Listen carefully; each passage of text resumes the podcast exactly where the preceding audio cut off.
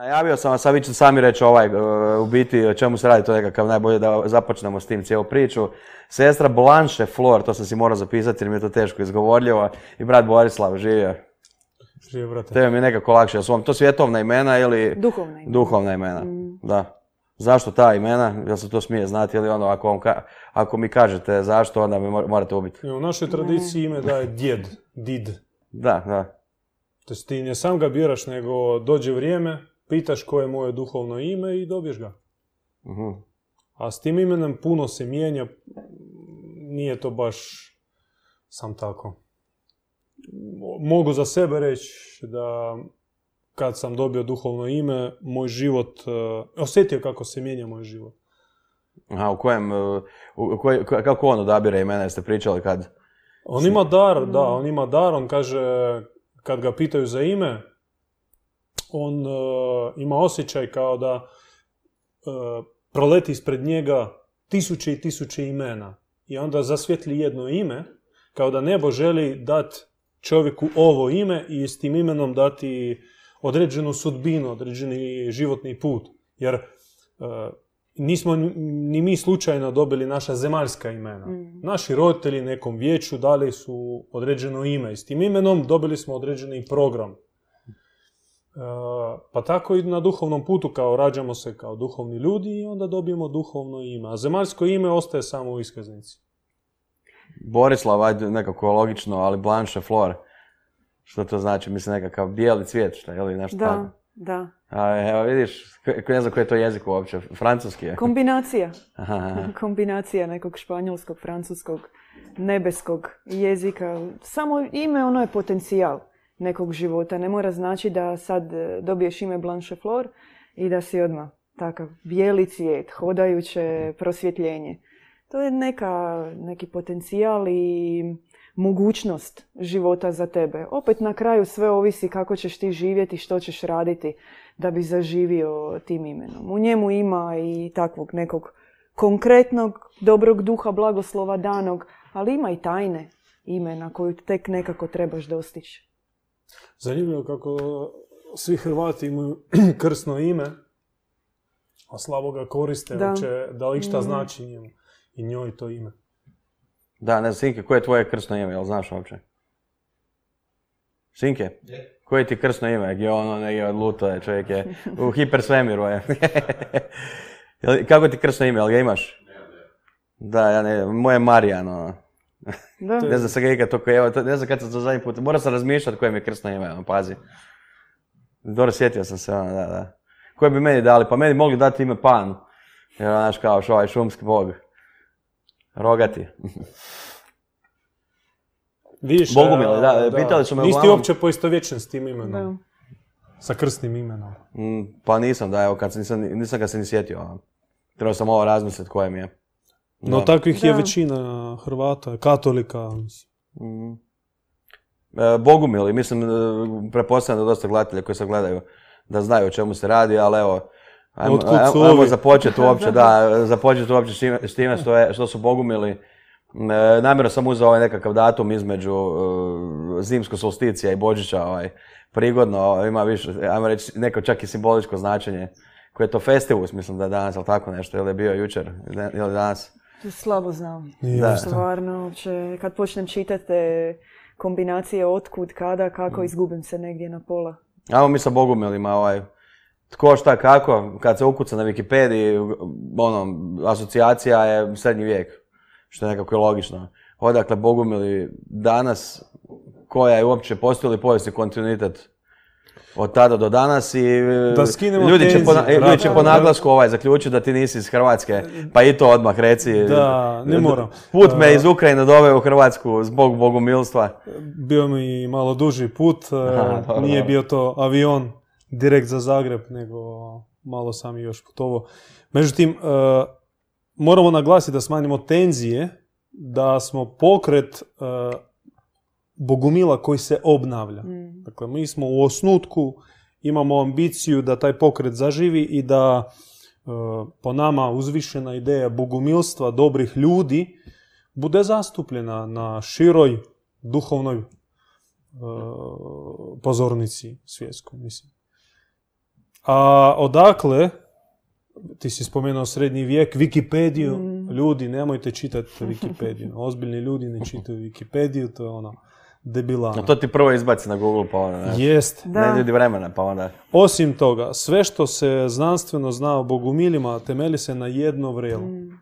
Jedno povijesno vrelo, a, 50 zabluda balkanskih maniheja.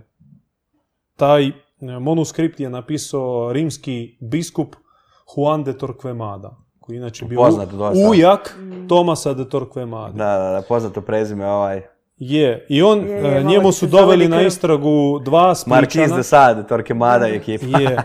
Dva splitska bogumila, braća Kačići, bili su odvedeni u Rim, istraženi i na temelju toga je nastalo to povijesno vrelo i ono sad leži u osnovi svih kasnih istraživanja. Svaki povijesni monograf se temelji na to vrelo, dakle, progonitelji su napisali priču onih koji su proganjali. Znači, klasična priča, zapravo. Povijesna, kao i svaka druga. Povijest pišu pobjednici, to je. Da, ono, gestapo piše povijest holokausta. Mm. prilike to. A taj pokret on je i širi i dublji geografski i, i teološki nego ga pokušavaju svrstati tamo kao neku, e, neki ogranak katoličkog ili kršćanskog svijeta. Jer bogumilstvo ono ima skroz drugačiji pristup Kristu, drugačije nasljeđe apostolsko, ne po Petru i Pavlu, nego po Ivanu i Andriji. To je cijela široka priča, možemo... Ne, ne, pa to je, tu smo da tu, da tu priču ispričamo. Da. A onda ćemo pričati ono i o svjetonazoru i o tom šta, što je bogumilstvo uopće danas. Mislim nekako ono što mi prvo pada na pamet kad, e, kad razmišljam o bogumilima, da se bogumili nisu zapravo zvali bogumilima u to vrijeme, Točno. nego da im je to nekakva etiketa koji Jedna Iliri, od. kao Iliri što se nisu zvali Ilirima, nego su tako nazivali Rimljani. E, Znači, ona tipična priča vezana za neku pokorenu, ajmo reći, Apsolutno. ra- ra- razorenu tradiciju. Da.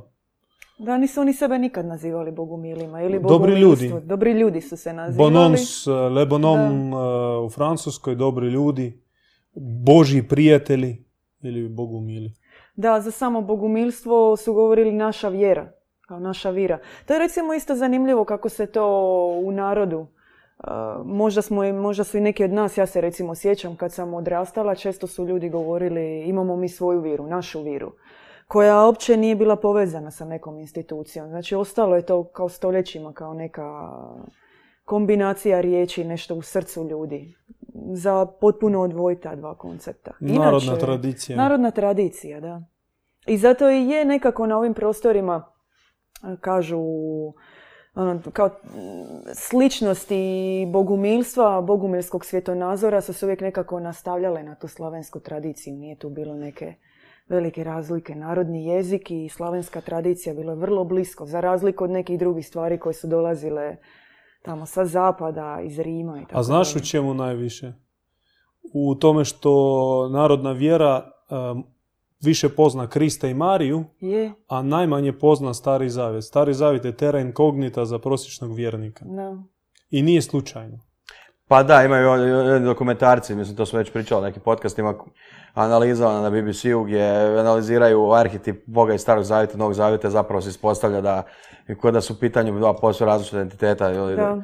nekakav šizofreni Bog koji je promijenio međuvremeno ovaj Je. polaritet potpunosti. Da. Je. Da. Da. Pa i sad, sad, ja sam tu upisao naravno i ove Katari, Pavličani, Valdeni, Patareni, dakle, jesu to sve ista imena za, dakle imali smo, imali smo uh, kršćane, odnosno katolike, imali smo pravu slavu i našu vjeru, znači nekako tri pola, naša vjera je u međuvremenu ugašena i da je ostala prava slava, pravosl- pravoslavlje.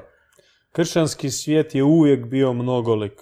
Od samog početka, kako se nikle zajednice ili eklezije, kako su ih zvali na grčkome, pa već sedam crkvi koji se spominju u Apokalipsi. Već nakon par desetaka godina nakon Krista spominju tri, sedam eklezija. I svaka puštala svoje ogranke i taj kršćanski svijet nikad nije bio homogen. I nije istina... Institucionaliziran zapravo. Nikada. Nije, Uvijek su bile uh, različite, pri- uh, različiti pristupi i Kristu i apostolima i naravno jedna institucija pokušavala eliminirati konkurenciju i uh, kako se kaže ono, u marketingu brendirati. Mm. brendirati jedan smjer, jedan pogled, jedan pravac. No njoj to nikad nije uspjelo. Dobro, ja bih rekao da je ovaj vaš pravac, bar ono što sam sam nekako vidio, za prognostički, dakle da je to nekakva priča koja se možda razlikuje od skupine do skupine, ali zapravo veže, ne znam, od Kopta pa do, evo, i do Bogumila, Katara, dakle da je nekakva e, e, light motiv relativno sličan, a on je, je suprotan onome što je službena crkva u tom trenutku ovaj, gurala. postoje, ajmo reći tako, dva pristupa. Jedan je judeo-kršćanski, dakle, kršćanstvo kao je ogranak judaizma. Abrahamska religija. Ajmo reći tako, da. Mm. Drugi pristup je bliži, nam, e, e, bliži nama, a to jeste da Kristo, ajmo reći tako, zoroastrizam. Dakle, ajmo reći Kristo, perzijska tradicija, jer smatramo da Kristova obitelj bila perzijskog porijekla, a ne židovskog i sva priča Kristova o tome govori. Priča o ocu koja je bila nezamišljiva za prosječnog e, ortodoksnog judejca. E, priča o ocu, ona dolazi iz čiste Perzije. To je priča Zoroastra ocu Ahura Mazdi, bog otac Ahura Mazda. Bog koji rađa ne samo bogove, nego i, i ljude. Koja je razlika sad, e, da se baš idemo u te korijene tih bliskoistočnih religija, zapravo imamo taj zoroastrizam i onda imamo nekako u tom istom trenutku baš, sam sad, baš sam to neki bio pričao da sam bio, kad sam bio u Turskoj, pa sam bio na onaj prački famozno i bio sam u Špilji gdje se rodio ovaj Abraham, Abram, Abraham kako god, koji je promijenio Abraham, jel? I onda zapravo u toj Špilji je nastala, u, toj, u toj rijeci koja je stvorena, taj rijeka u biti, to je nekakav jezero koje je stvoreno s neki izbacivanje iz pračke, sad se ne mogu sjetiti točno kako je bila priča, ali bila mi onak smiješno dosta. Ajmo reći da se paralelno u nekakvom vreme, sličnom vremenskom kontekstu E, sad ne znam točno kada se rodio Zaratustra, to ćete vjerojatno vi znati. Ne zna se. Ne, zna se. Nema podataka. Raspon je od 500 godina prije Krista do 1500 mhm. godina. Ja, slična priča iz Abrahama, znači isto se nagađa. Ali ajmo reći da je negdje u sličan vremenski kontekst, dakle imamo dvije blisko istočne religije od kojih su nastale mnoge religije kasnije. Ja mislim da oni su, naši preci imali drugačiji pristup vremeplovu nisu toliko bili nabrijani i opsjednuti sa izbrojavanjem dana, satova i sekundi. To je moderno doba donijelo takav pojačani osjećaj e, vreme plova. Ljudi su živjeli, živjeli u nekom, mi to kažemo, zovemo ino vrijeme, drugačije vrijeme. I drugačiji prostor, drugačije dimenzije, drugačije vrijednosti i drugačiji doživljaj. znači, hoćeš reći da nije bilo bitno kad se šta desilo, jel? Da, a, što mijenja? Da li je Krist bio prije 2000 godina, 1000 godina ili 5000 godina? Šta to mijenja?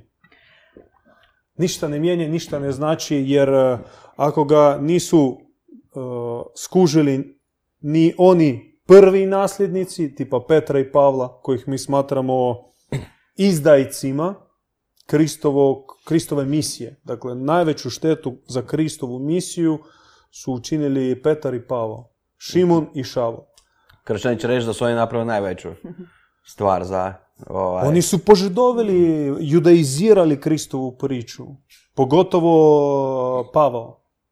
Pavao adaptirao judejsku priču preko Krista za, za mediteransko područje, grko-rimsku civilizaciju.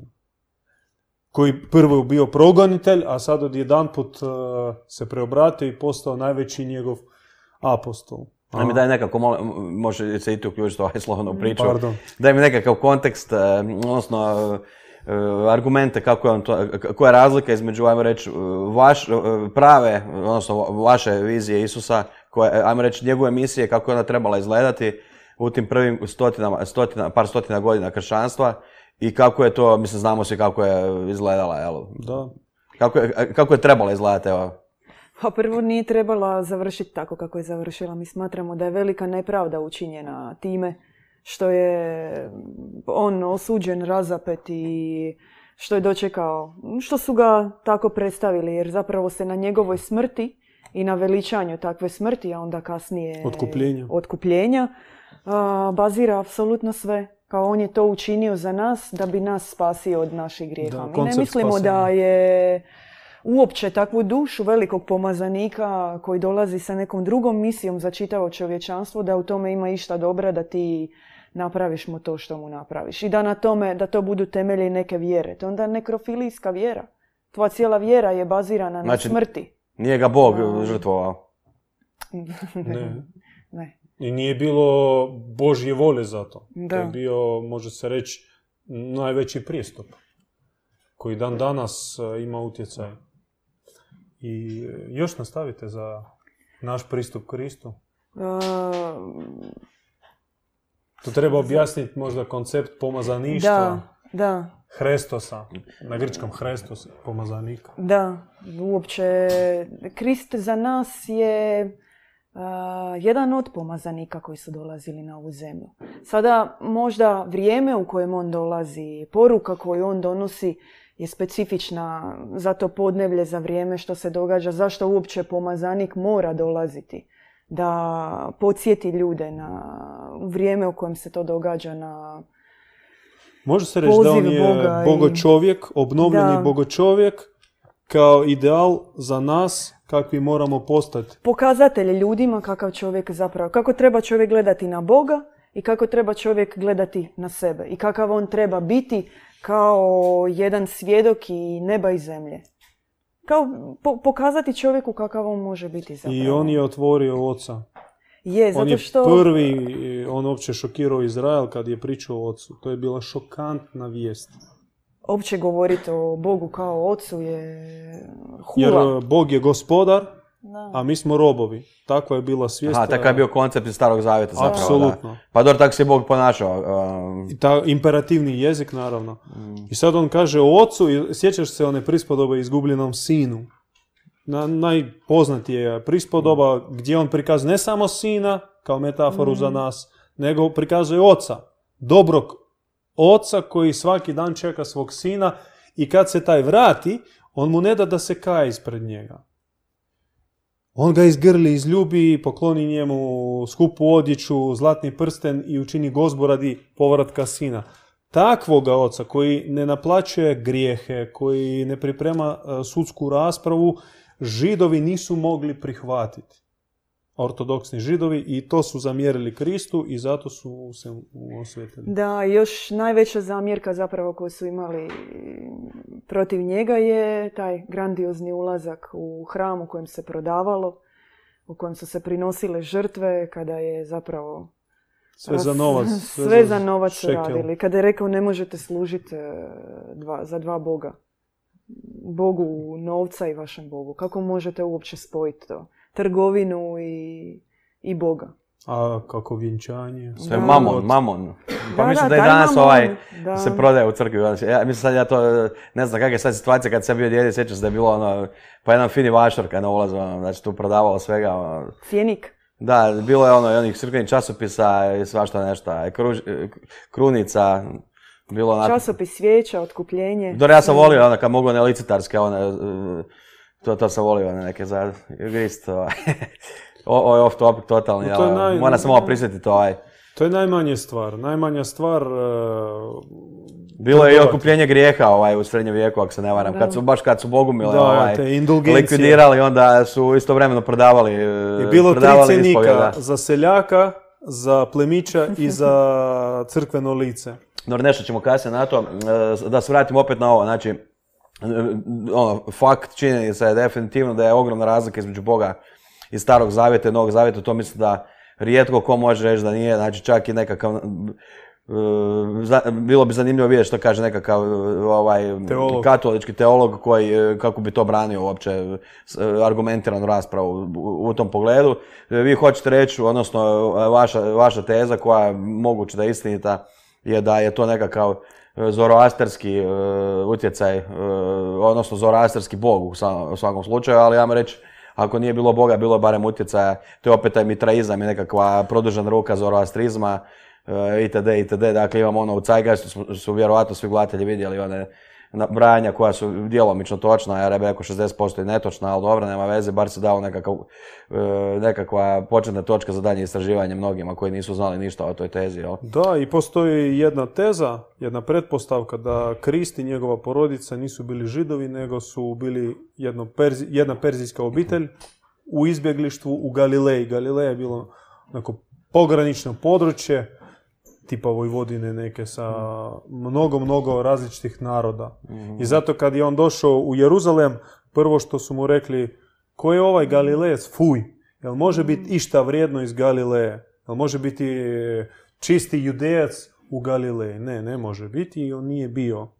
I ima istraživanja na, na tu temu, no nećemo sad. No, dobro, u ovom slučaju mu je Bog, otac. E, u- To judejac nije smio reći. Znači, Josipu ni nije otac, pa onda je svejedno koja je podrijetla, jel? Uh,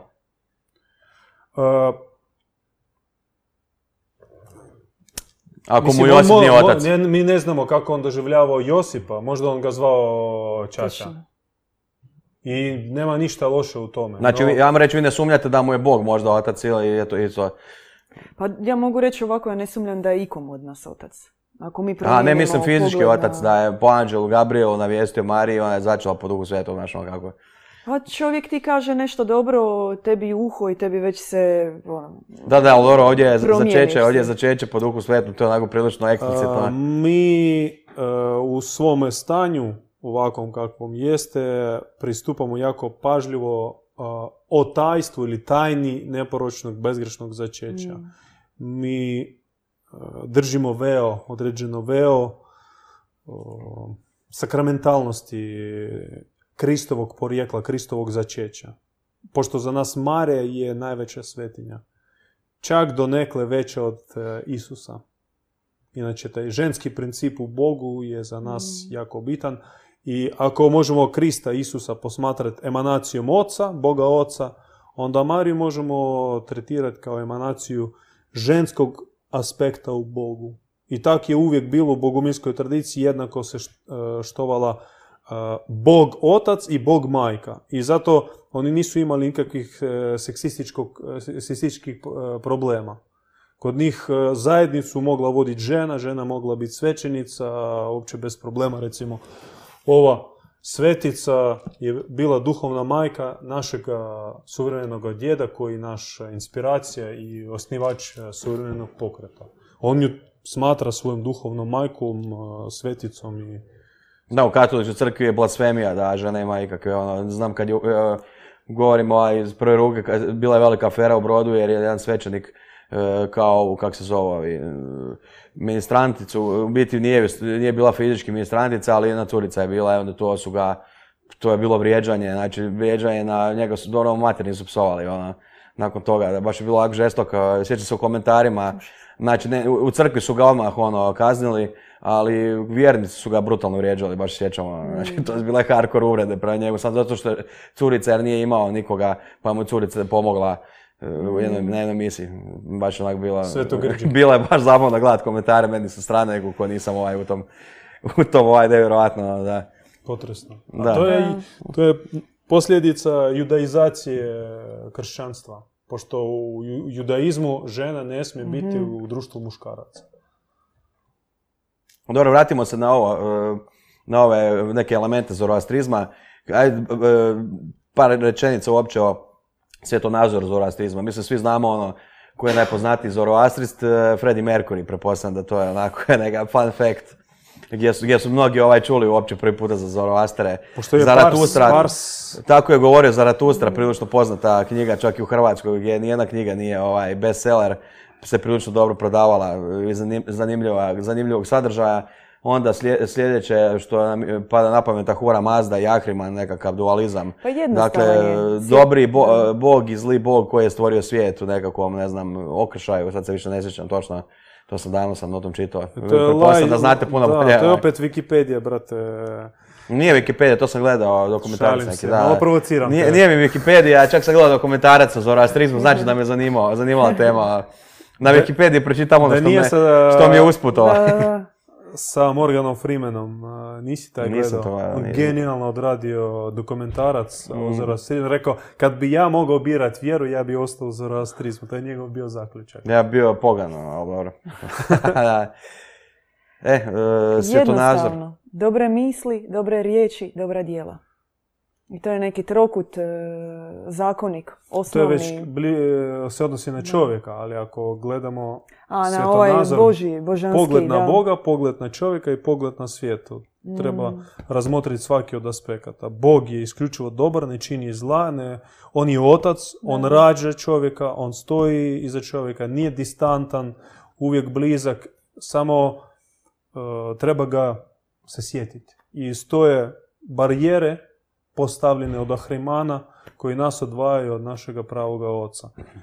Čovjek u toj priči je izvorno bezgrešan i on je poprimio neke zle crte, ali može se od njih prilično lako osloboditi se. I ovaj svijet je jedan mišung dobra i zla i životni put čovjeka e, i zadaća je u tome da nauči se razlikovati dobro i zlo. I dualizam zoroastrijski, on nije e, isti kao izjednačavanje dva principa, dobra i zla. Kao u univerzumu djeluju od početka dva načela. Dobro i zlo. Ne. Jedno jedino legitimno načelo je dobro, a zlo je nelegitimno. Zlo je kratkotrajno i prolazno. Dobro je vječno i prastaro. To je, to je poanta dualizma. Dakle, Koje su e, neke karakteristike Ahrimana? Ono u Bibliji, odnosno ovaj gnostički dio, možemo i to malo kasnije ćemo i o tom, gnostičke ovaj, e, apokrifne evanđelje i to, jel, ka- kakav je šta prema tom, ali to ćemo malo kasnije, sad nećemo. može Ovo je se sa jednom riječju, sa jednom pitanje- metaforom reći Pitanje za ovo, majmun. pitanje za ovo, ovaj, pitanje za ovo sad trenutno, e, dakle, postoji li ono priča Akriman, e, ili su to Lucifer u ovom slučaju, je li on imao svoje nekog sa- satana i pale anđele, Belzebuba i ekipu koji su čovjeku dali, dakle, ipak imaju nekakvu ulogu, dali su čovjeku znanja koja Bog iz nekog razloga nepoznatog nije dao čovjeku, nego je Lucifer zapravo zaslužan za to i onda samim tim spoznajom je čovjek ispao iz rajskog vrta i slično naša ona priča po gnos- gnostičkim evanđeljima, jel?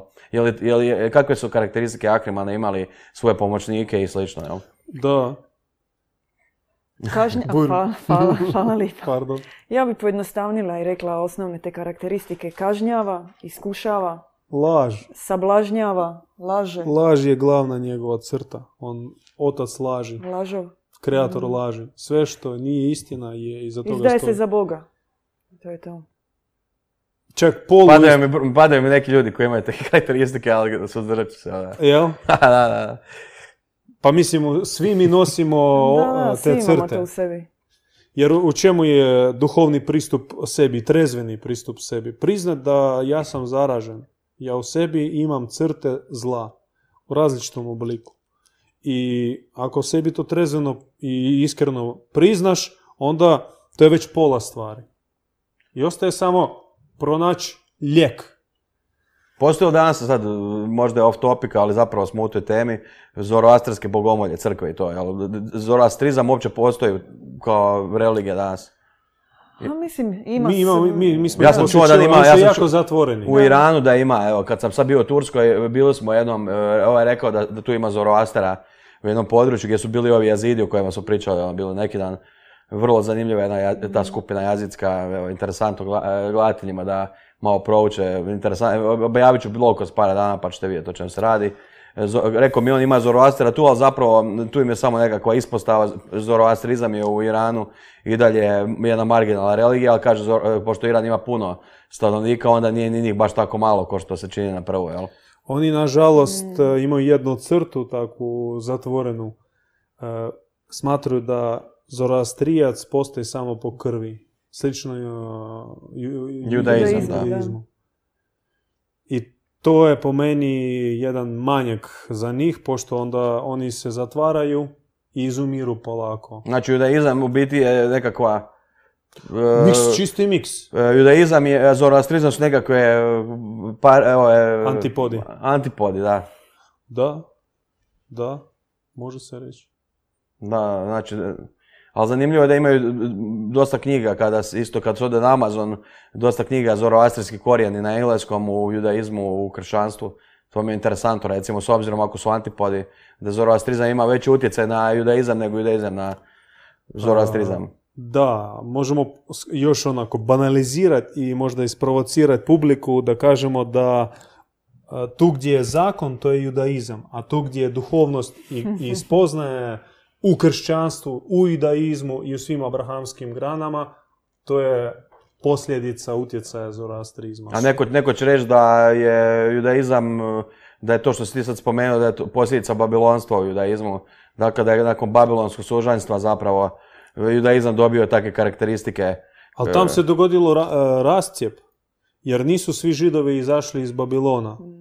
To je samo bio jedan, jedan, jedno pleme, jedan, e, ajmo reći, skupina koju su vodili Makabejci. A veliki dio židova ostali su u Babilonu i primili babilonsku vjeru.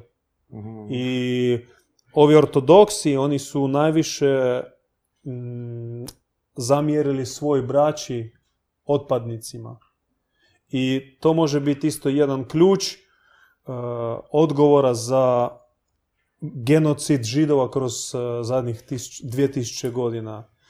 Možda iza tog progona stoje njihova braća po krvi, samo što koja stoji na drugačijim vjerskim pozicijama. A koliko su, koja je po, po- pozicija Zoroastera i židova, znači to nisu, to ovo su u biti eh, semiti, a ovo su perzici, znači to ipak nije, ajmo reći, ni- ni- nije, nije ista krv. Prilično udaljena zapravo, mislim, u tom pogledu starog svijeta. Ja, ne, Da. originalni Zaratustro nije uopće imao predrasudu što se tiče širenja vjere. Kao niko od osnivača velikih e, religija. Buda primao u svoju zajednicu ljudi iz svih kasta, što su mu zamjerili. E, Krist isto, on kršio šabat, on uopće nije se ponašao kao ortodoksni rab. Isto takav bio i Zaratustra. Oni uopće nisu pro- mislili usko, plemenski.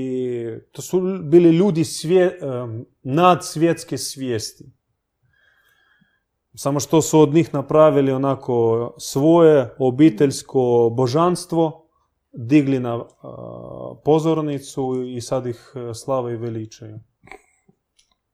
E, možda su i židovi išli Babilon protiv Babilona, to nećemo znati. Sinke, aj molim te mi pivo otvori, tamo se zagrijavam. Je. E, sad, e, aj preskočit ćemo jedan dio ve- veći, to je 2000 godina ćemo preskočiti. E, e, nećemo- Možemo samo se ispričati da mi nismo povjesničari historiografije. Pa ali vidi, zanimljivo je s vama pričati jer nema, vi pričate iz nekakvog Ali mi e, kažemo svog svoj izvora. svoju predaju. Vi. Pričate o svoj, svojoj mitologiji koja ne, mo- ne mora biti e, wikipedijska kako smo zaključili sami. Pa je zato zanimljivo da vas to pitam, jel? Mi čak gledatelji- naša- naša- gledatelji ne očekuju da vi pričate službeni kanon ovaj. Pa je. I naša kritika naše braće kršćana je konstruktivna i ona se uh, ona leži u području teološke diskusije. Mi njima ne ukidamo pravo da vjeruju u ono što žele. Samo što mi želimo diskutirati. Volimo razgovarati o tome. razgovarati i imamo zdravi kritički pristup sve, sebi, to je svemu, čak i sebi.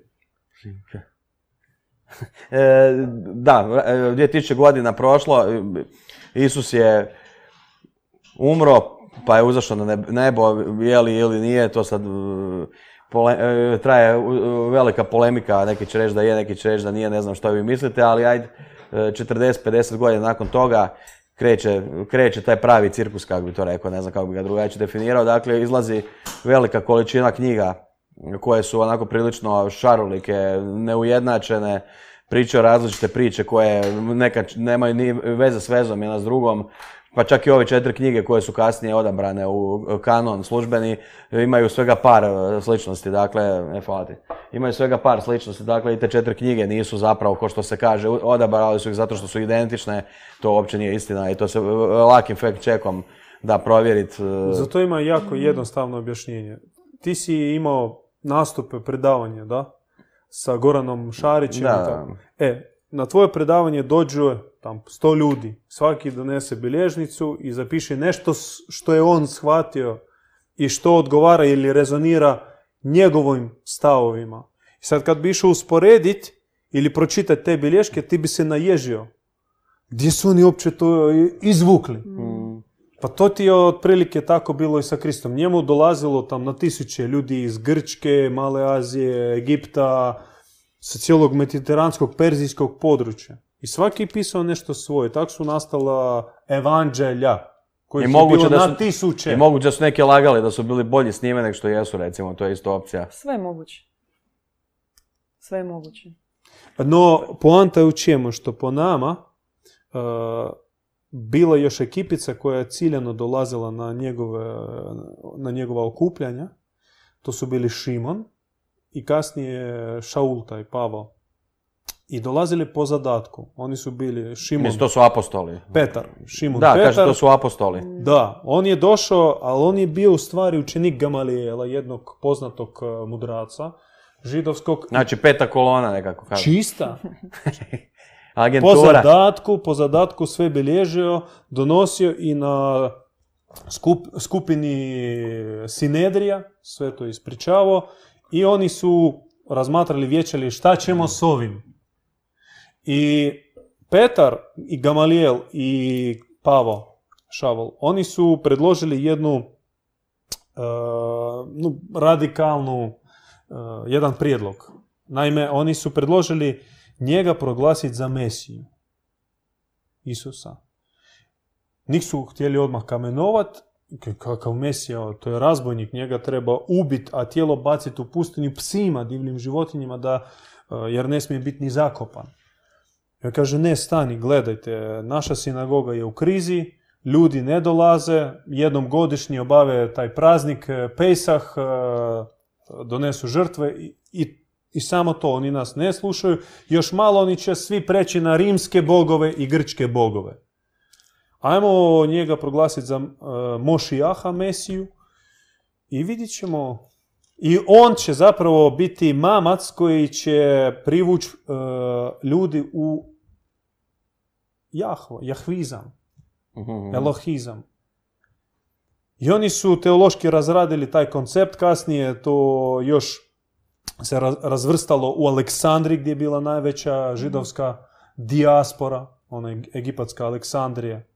Da, a, sad sekunda, da čisto damo kontekst ovaj, znači u tom trenutku prije Isusa ili u tije- te- u tijeku Isusovih tih e, e, javnih govora, e, židova, odnosno kako ti kažeš, elohista, nije bilo zapravo toliko puno, znači oni su bili nekakva, kad uzmeš e, populaciju čitave zemlje u tom trenutku, to je bilo ono, nekako ono, površina manje grada Hrvatskoj, ili, ili, je bilo veća brojnost. Ali da, ali oni su bili Rasprostranjeni. rasprostranjeni Kao trgovci, da.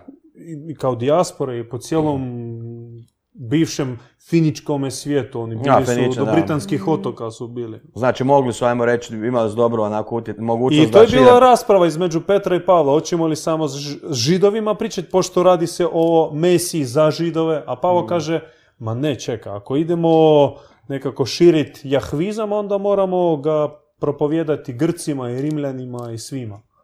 Ali mi se to kasnije obilo o glavu zapravo, jer se jahvizam pretvorio u kato- kršćanstvo, a kršćanstvo je na kraju nije baš bilo e, sklono židovima. A kako im se odbilo u glavu? Pogledaj Bibliju, koliko je stari zavjet i koliko aneksa od e, Novoga zavjeta. Sva suština, sav zakon, sav pravilnik po kojem živi, e, morao bi živjeti vjernik i sve pouke, komentari, oni se vade iz e, staroga zavjeta. Pa dobro, ali ko je pobio više židova nego kršćani muslimani, bar deklarativni kršćani muslimani, kroz povijest. Mislim da su ih e, njihovi ti izdanci najviše koštali glave ono, kroz, na kraju. Da, no pitanje, mi smo malo metnuli tu lopticu, da možda iza tih progona stoje ortodoksni židovi koji su čistili svoje redove, židovske redove. Pa u jednom trenutku sigurno jesu, ali kasnije bi rekao da i nisu. Ovaj. To možda sad opasna teza, Mm. to mi kažemo pretpostavka. Pitanje, otvoreno pitanje.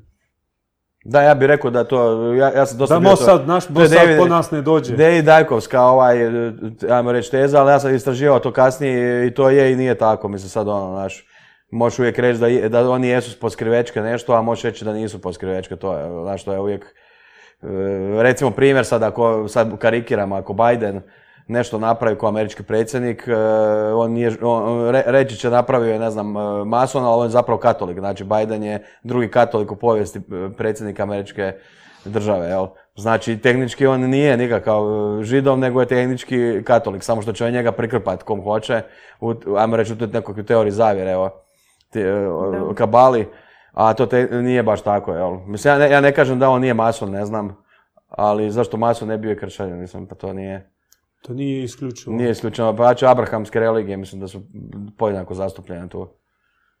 Ali dobro, sad ne, nećemo ići e, predaleko. Dakle, stvorila se nekakva, kako bi rekao, kakofonija. E, či Imamo četiri knjige, mi u tom trenutku nismo znali da će te četiri knjige biti izabrane u službeni kanon. Imamo još 20 knjiga, od kojih mislim da je... e, sad, e, gledao sam dosta dokumentaraca o tome i sad ono, e, nekakva teza je da su te četiri knjige bile stvarno najviše prevođene, najpopularnije u službenom puku, najpopularnije kod nekih javnih ovih debata, javnih govornika ovih i u plebosu i na višim pozicijama, ali zanimljivo je recimo knjiga o Enohu, Patrijarhu Enohu je bila treća po popularnosti, dakle ona ipak nije izabrana, unatoč tome što je bila treća. A, a, jel, znači da ta logika mi baš ne pije vodu, ali dobro sad nećemo ići u previše dubiozu.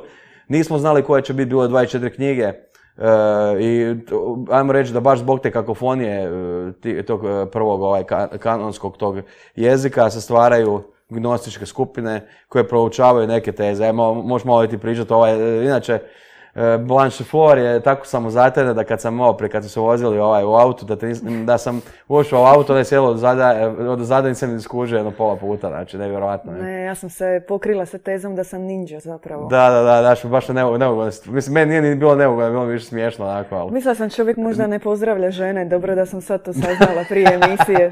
Da, Kao da, da. ništa, okej, ne osuđujemo, evo po našem svjetonazoru, pa šta ću, sjedit ću možda dok... Da, da, baš ne, ne- nezgodne situacije, kažem, neko je bilo neugodno, ali je bilo više ovako... Pokušala sam ja nešto još nakon Bog reći, isto nije prošlo, rekao, okej, ništa, šutit ću iza. Nisam ništa čuo, evo. Da. Da, da, da.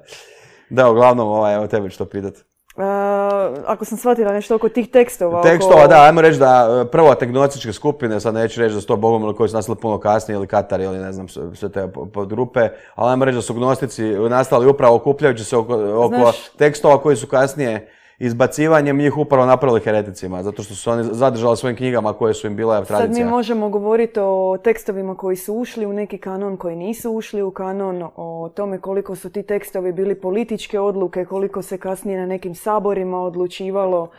Mislim, sami ti svici s mrtvog mora, šta je bilo s njima, pomicale su se granice da bi se znalo kojoj državi pripadaju, uopće nekakav znanstveni presedan se bio dogodio i oko toga da se 20 godina nije nikakav dokaz o nečem izdalo i tako dalje. To je nešto u novijoj povijesti što znamo. A kamoli onda još ići do svih tih gnostičkih evanđelja koji su bili. Ono što nas konkretno zanima je a, što je bilo sa tim recimo poslanicama i tekstovima same Marije, Bogorodice, Majke Božje koja je bila u Efezu.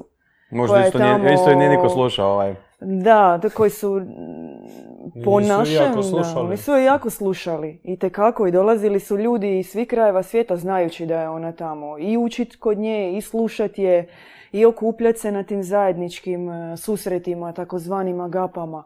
A tamo je isto bio i Pavao, ovaj e, apostol kojeg smo spomenuli. I kasnije veliki dio tih njenih tekstova, njenih poslanica koje su se slale diljem sredozemlja je ukraden, stavljen pod njegovo ime, promijenjen tekst i tako dalje. Naravno da se, da to mora biti zataškano i prikriveno.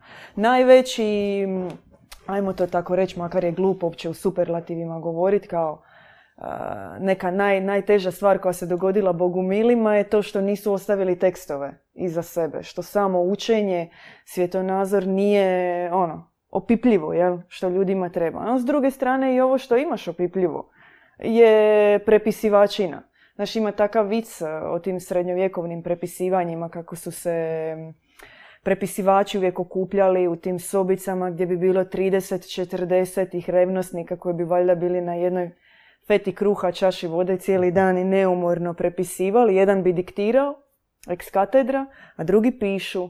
I ono, pišeš valjda dok ti prsti ne otpadnu. I oni su već ono, bili u takvom bunilu dok bi bilo prepisivanje da je u tekstovima bilo rečenica tipa Ivane zatvori prozor. Jer bi ovaj dok bi diktirao rekao nekom da zatvori prozor, ovi bi samo ono, mahinalno zapisivali sve. Tako da nas više zanima ovo što je ona govorila, ovo što je ona učila i ta... Kako, kako uopće izolirati, u, u tog gomili teksta shvatit ok, ovo mi se čini da mo- je možda Jako rekla teško, Marija. To može otići u psihodeliju. U ovo. E, to je dobro onda. U, Ja, u mi, to. mi nećemo doći do nikakvih zaključaka Da. ako ne uvedemo pojam nebeske knjižnice. Da. Gdje, se, gdje sve se pohranjuje i odakle se može čitati. Onda ostaje samo ono što su nam ostavili ovi inkvizitori i sad vi se raspravljajte o tome. Čitajte Wikipediju. Pa dobro, sad su izašle te apokrifne evanđelje. Mislim, ako je, vjerovatno je Pavao, onda... Ka, e, sjećam se iz vjeronauka, sam dobio jedan, sad to je isto off topic, totalni ovaj, jer je pisalo kao koje je drugo ime, pa, koje je prvo ime Pavao, Pavao, imao Pavao, ja sam pisao Čavao, pa, sam dobio, pa su mi dali jedan, ono. Rekao, izrugujem se kao da.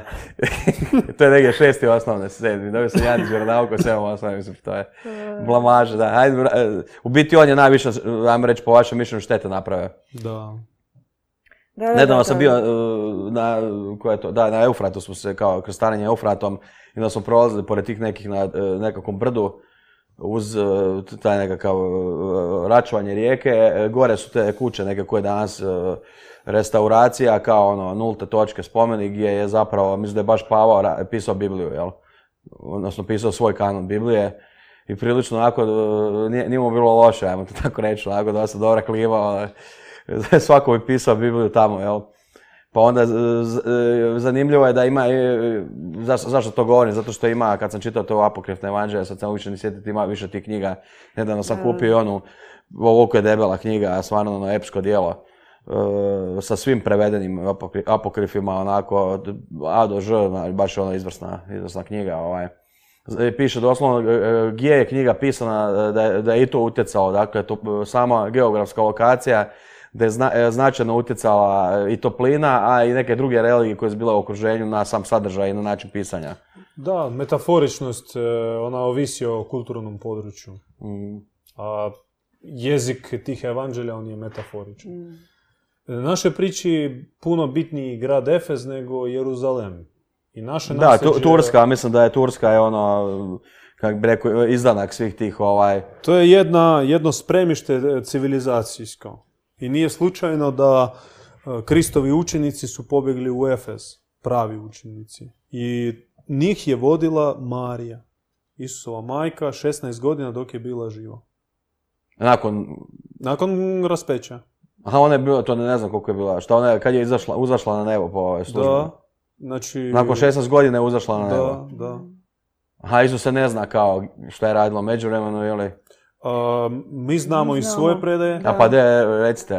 Reci ti. Pa, da, kao ono što smo da. već zapravo bili i napomenuli malo e, prije toga. Oni su definitivno bježali ciljano i da bi zaštitili nju iz Jeruzalema jer se znalo da svo svoje učenje e, i sam je, to su bile njegove riječi Kristove, evo ti majke govoreći njoj i Ivanu i evo ti sina. Predao je svo svoje učenje njima.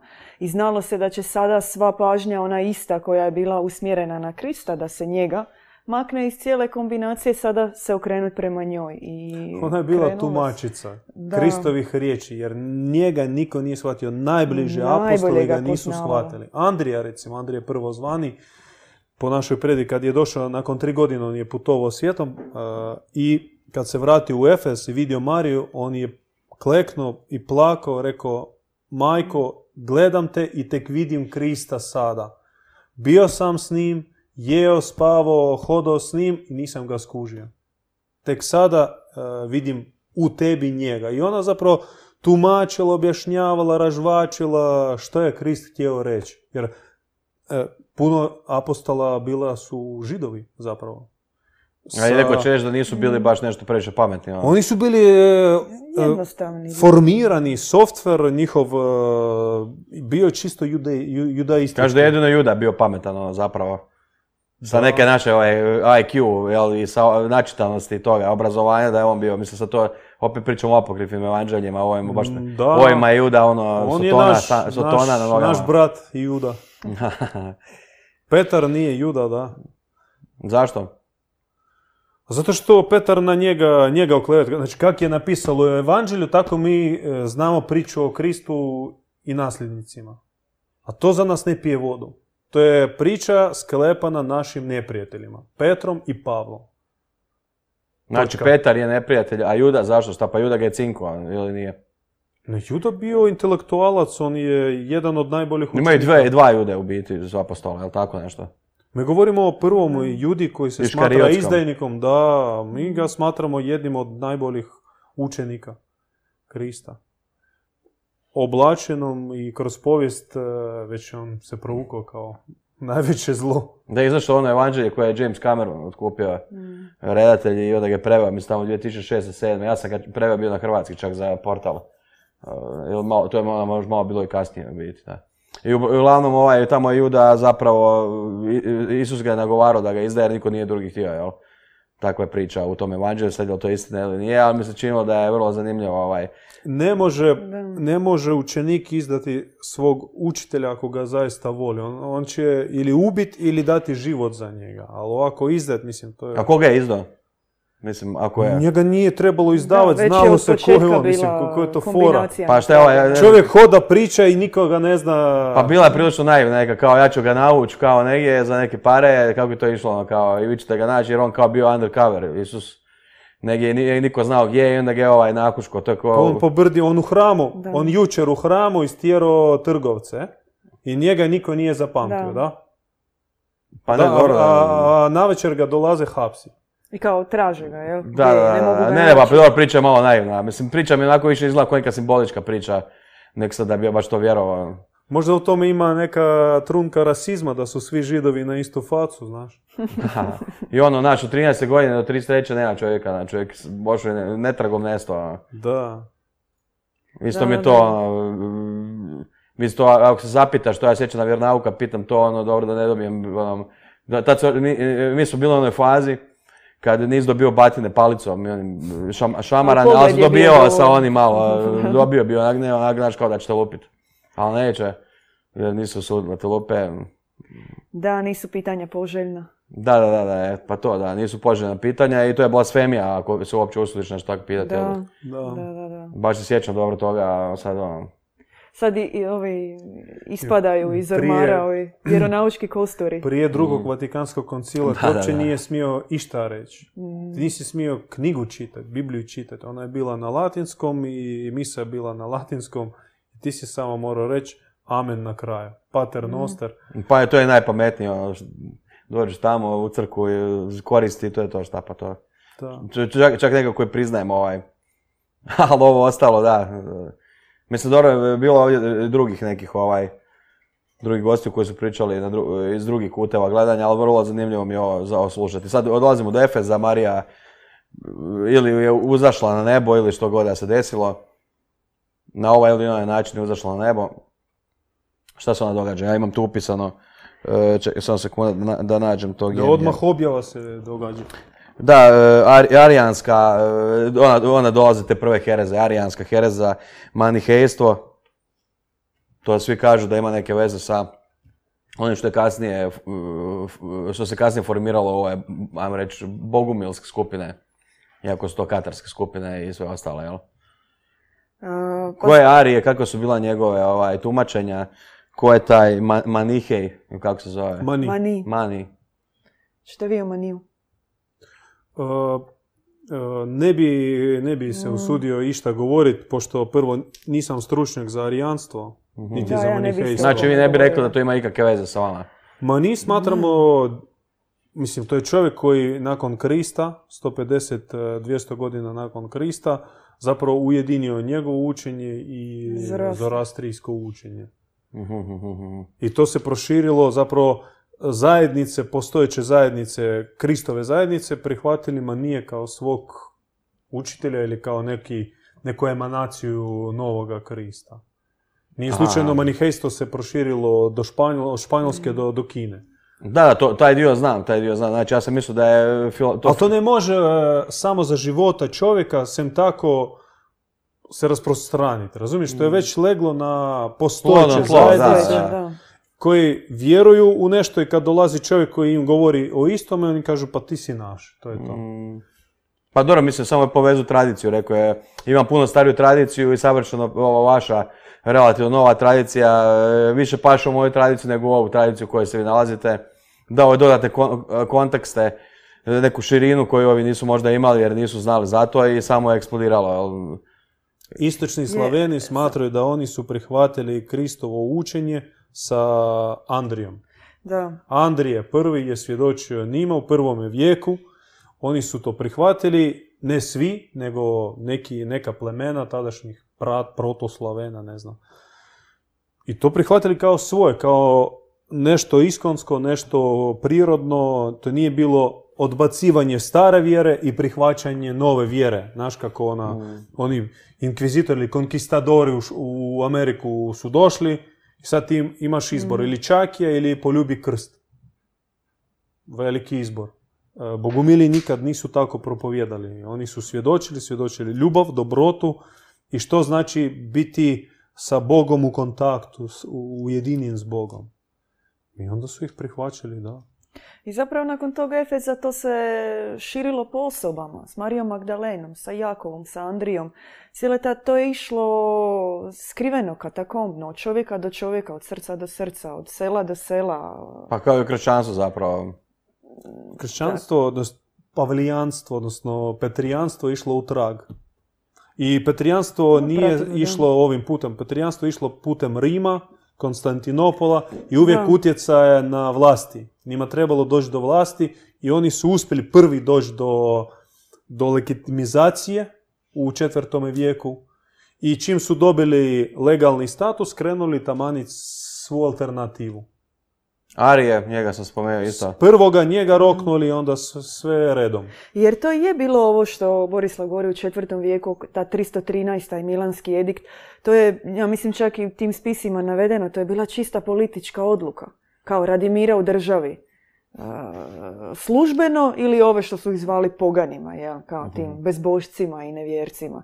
Jednostavno je kao donesena politička odluka da se sada ide u ovom smjeru. To je ono, parlament izglasao i vlada sada... To je početak pada kršćan, da. judeo-kršćansko, judeo-kršćanstva. Dobro, ko, ko, e, mislim da je to još jedan mo- moment, to što su ovi koji su propagirali ovaj, e, kako bi rekao, Pe- Petar i Pavao, ovu, ovu, ovaj, ovu struju, su bili taj e, egocentrični, nekakav patrijarhalni moment koji je sličan onome koji se propagirao u Rimskom carstvu, dok ste vi bili matrijarhalni moment koji je se više ono što e, se propagiralo po selima, ovaj e, poganski, znači izvorne tradicije od vikinške, Da. pa ne znam, do staroslavenske i, i slično. Dakle, vi ste No, galske, odnosno keltske.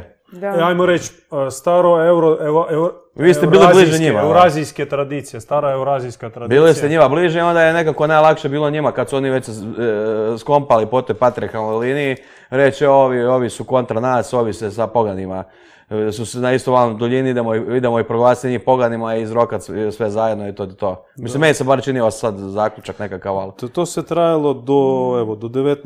20. vijeka. Uvijek inkvizicija, recimo tamo u Rusiji, ona bila do 20. vijeka. Lav Tolstoj je upoznao bogumilsku zajednicu u Rusiji, oni su se zvali duhoborci, odnosno i tako ih crkva zvala. I on im pomogao plati četiri broda da ih isele u Kanadu. Lav Tolstoj sa svojim prijateljima. I kasni tekstovi Lava Tolstoja bili su napisani pod utjecajem duhoboraca, ruskih bogumila. Dobro, to ćemo malo kasnije, ovaj, kad se budemo... A njih su Kad ono, dođemo do Ukrajine, ovaj, ali sam sad... ubijali doslovno. Još malo, malo ćemo tog povijesnog momenta, pa ćemo onda i malo na ove e, druge stvari. E, Bogumili, sad kad smo već, do, sad, sad ćemo preskočiti jedno, pred skoro tisuću godina, ne znam kad su Bogumili uopće formirani, ali ajmo reći da, mi, e, e, spomenuli smo inkviziciju, ali od inkvizicije i Efeza je dosta godina prošlo, pa čak i od Arija i e, Arija i, inkvizicije je prošlo dosta vremena. Što se događalo u međuvremenu? Kako su nastali uopće bosanski, ovaj, bosanski bogumili, kako su nastali Katari, kako su bili u odnosu, ima ona ne znam, to, to je legenda, ali mislim da je istinita prilično, ovaj, da je, jer ako piše na Wikipediji, ovaj, da je, da je katarski djed pobjegao u Bosnu nakon ovoga, onog e, genocida. Mi govorimo o velikom pokretu koji je bio multietnički, multikulturni i imao pluralizam pristupa. Znači, on imao ogranke. Nije postojala jedan, a, kako se to kaže, no kao, nije se zastupala samo jedna teza i nije se, smjela, nije se smjelo pomaknuti lijevo desno. Dogma, dogma. Evo. Kao da, nije bio dogmatski, dogmatiziran. Da pače, kod njih se prakticiralo i kod nas se još uvijek prakticira vijeće i eklezija, odnosno zajednica. I naša ozarenja, naša praksa, ona je nalik kolu gdje svaka riječ, svaki komentar je dobrodošao jer on služi zajedničkom ozarenju, zajedničkoj spoznaji. Znači nema neke jasne hijerarhije, ono kao... Da, tipa Blanche Flor nam tumači naše učenje i ono što ona kaže ja sam teolog. I šta ja kažem, amen. I nema ništa drugo. A mi samo Kad slušamo. progovorim. Da, da. To kod nas ne postoji, nije postojalo ni kod njih, pa mm. oni su se mogli okupljati na međunarodne takve koncile ili festivale, bilo li to u Francuskoj tamo kod Monsigura ili tu na Balkanu, sad stvar gdje, gdje je bila prigodnija situacija politička. Jel, jel ima to veze neke, sad kad se spomeni ove pa već tada prilično kristijanizirane pogane, sa recimo tim da su bogumili u Bugarskoj bili nekakvim izdancima tračanske civilizacije, da su ovdje bili nekakvim konačnim, onim zadnjim izdisajima Ilirske, da su u Francuskoj bili zadnjim izdisajima e, Galske, pardon. Jel to je slučajnost ili ima ipak nekakve ono, znači to su ne posljednji neki momenti, oni zadnji oblici izgubljene kulture, da su se oni baš najbolje slizali sa vašom tradicijom u tom trenutku. Dobar je glagol. Da. Uh, slizali. slizali, pa da. Uh, uh, prožili ili upili, može se tako... da, slizali onako riječ na lošeg glasu, ali evo. ja, ja je popravljam ovaj dojam. Tu nam mogu zamjeriti neku eklektiku boguminskog pristupa. Međutim, mi ne smatramo da je to nešto nužno loše. Eklektika kao prihvaćanje drugačijeg i čak posmatranje njega dijom svoje obitelji. Eklektika ili kako bi krčan rekli heretika. Da, da. kao postoji dogma, jedno učenje je jedan komentar i nema odstupanja. Ne može se kršćanin zajedno pomoliti sa muslimanom. Mi u tome problem nemamo. Da pače, nam je drago otići u posjet e, braći Sufijema, budistima, katolicima, pravoslavcima, protestantima, da se zajedno pomolimo. I to što oni drugačije slave Boga nam uopće ne smeta. Pa tako je bilo i u srednjem vijeku. Mm. Balkanski bogumili, bosanski bogumili možda imali svoj jedan kut gledanja. Katari opet e, malo drugačije, ali to nije išlo Uh, nije jedno isključivalo Da, nije isključivalo, nego nadopunjavalo. A mm. prije toga bio jedan fenomen kordopskog kalifata u, Španjolskoj, gdje su pojednako bili zastupljeni i mistici u islamu, u uh, judaizmu. Židovi, židovi, da. Kabala, pa, da. Sve najpoznatiji e, ovi grimuari su, uh, pa i ovaj Zohar, uh, mistična, najpoznatija mistična knjiga judaizma je napisana u španjolsku, ako se ne varam. Sve dok nije se dogodilo... To sam čitao prije 15 godina, pa za, ovaj, nek me gledati ne uzmu sad previše na zlo. Davno sam čitao te grimoare, ali sam ih pročitao, ovaj, Picatrix. Isak Lurija, da, Isak, Lurija. I kad je došla rekonkista, odnosno monopol rimskog carstva, oni su potamanili sve, svu alternativu. Znači, nema više ni Sufije, ni ovih Sefarda, pobili su ih koliko, niti naravno Katara, te su roknuli prve. Mm. Znači nekakav, nije samo okršaj sa, kako smo nešto ranije zaključili, sa neprijateljima unutar kršćanstva, nego zapravo okršaj E, imao sam tu, mislim bio je Goran Šarića, bilo je i drugi gosti s kojima sam pričao o tome zašto kršćanstvo nema misticizma, zašto recimo spomenuo se Sufije, zašto je, da imaju kabalu. Kršćanstvo ima svoj misticizam mm. i tekako bogati, međutim on je uvijek bio na periferiji. koji su... e, da. Ivan od Križa, Španjolac, Terezija Avilska, Louis Grignon de Montfort. Dobro, to e, je prošlo, sad pričamo o sadašnjosti. O suvremenim. Da, da, da, da. Slav, slavo poznajem. Pa je, ja isto bi rekao da, ja bi rekao da je to, mislim, sigurno ga ima, sigurno ima misticizma, ali bi rekao da je što je išlo kasnije u, ono, genezu, da je toga sve manje manje, bi rekao, a, da, a dok u ostalim drugim ovim abrahamskim religijama, ne bi rekao da je kabala nešto pretjerano ili sufizam da je pretjerano oslabio. Možda je e, čak po brojnosti, kad bi gledala striktno brojke, da ima više... e, I rastu. E, Da, rastu. Dok je ovdje nekako uništavan. Dakle, rekao bi da je to čak ne okrše toga protiv neprijatelja. Dogmatizam, Nije borba dogmatizam. protiv e, za pozicioniranje. Je. Je na početku bila tamo nakon Konstantina, ali bi rekao kasnije, već u srednjem vijeku, da je to čisto borba protiv misticizma. Dakle, nekako uništavanje onog ostataka, ostatka, ostataka mistika. Zašto? Zato što e, dogmatici oni grade svetog duja, a mistici kopuju pećine na svetom jere tamo, na Marijanu u Splitu. I to ti je sva podjela unutar jedne religije uvijek na fundamentaliste i mistike. I mistici najviše stradaju od svoje subraće fundamentalista. Pa dobro, ali vidi sad, e, pa ćeš se, ali vidi e, nekakva zanimljivo ovaj, e, onaj, o, zanimljivo obrat se trenutno događa da bi moglo kr- kršćanstvo u Europskoj uniji staviti glave upravo fundamentalizam, a to je islamski ovaj. Dakle, moglo mi se desiti apsolutno isto što su oni radili drugima.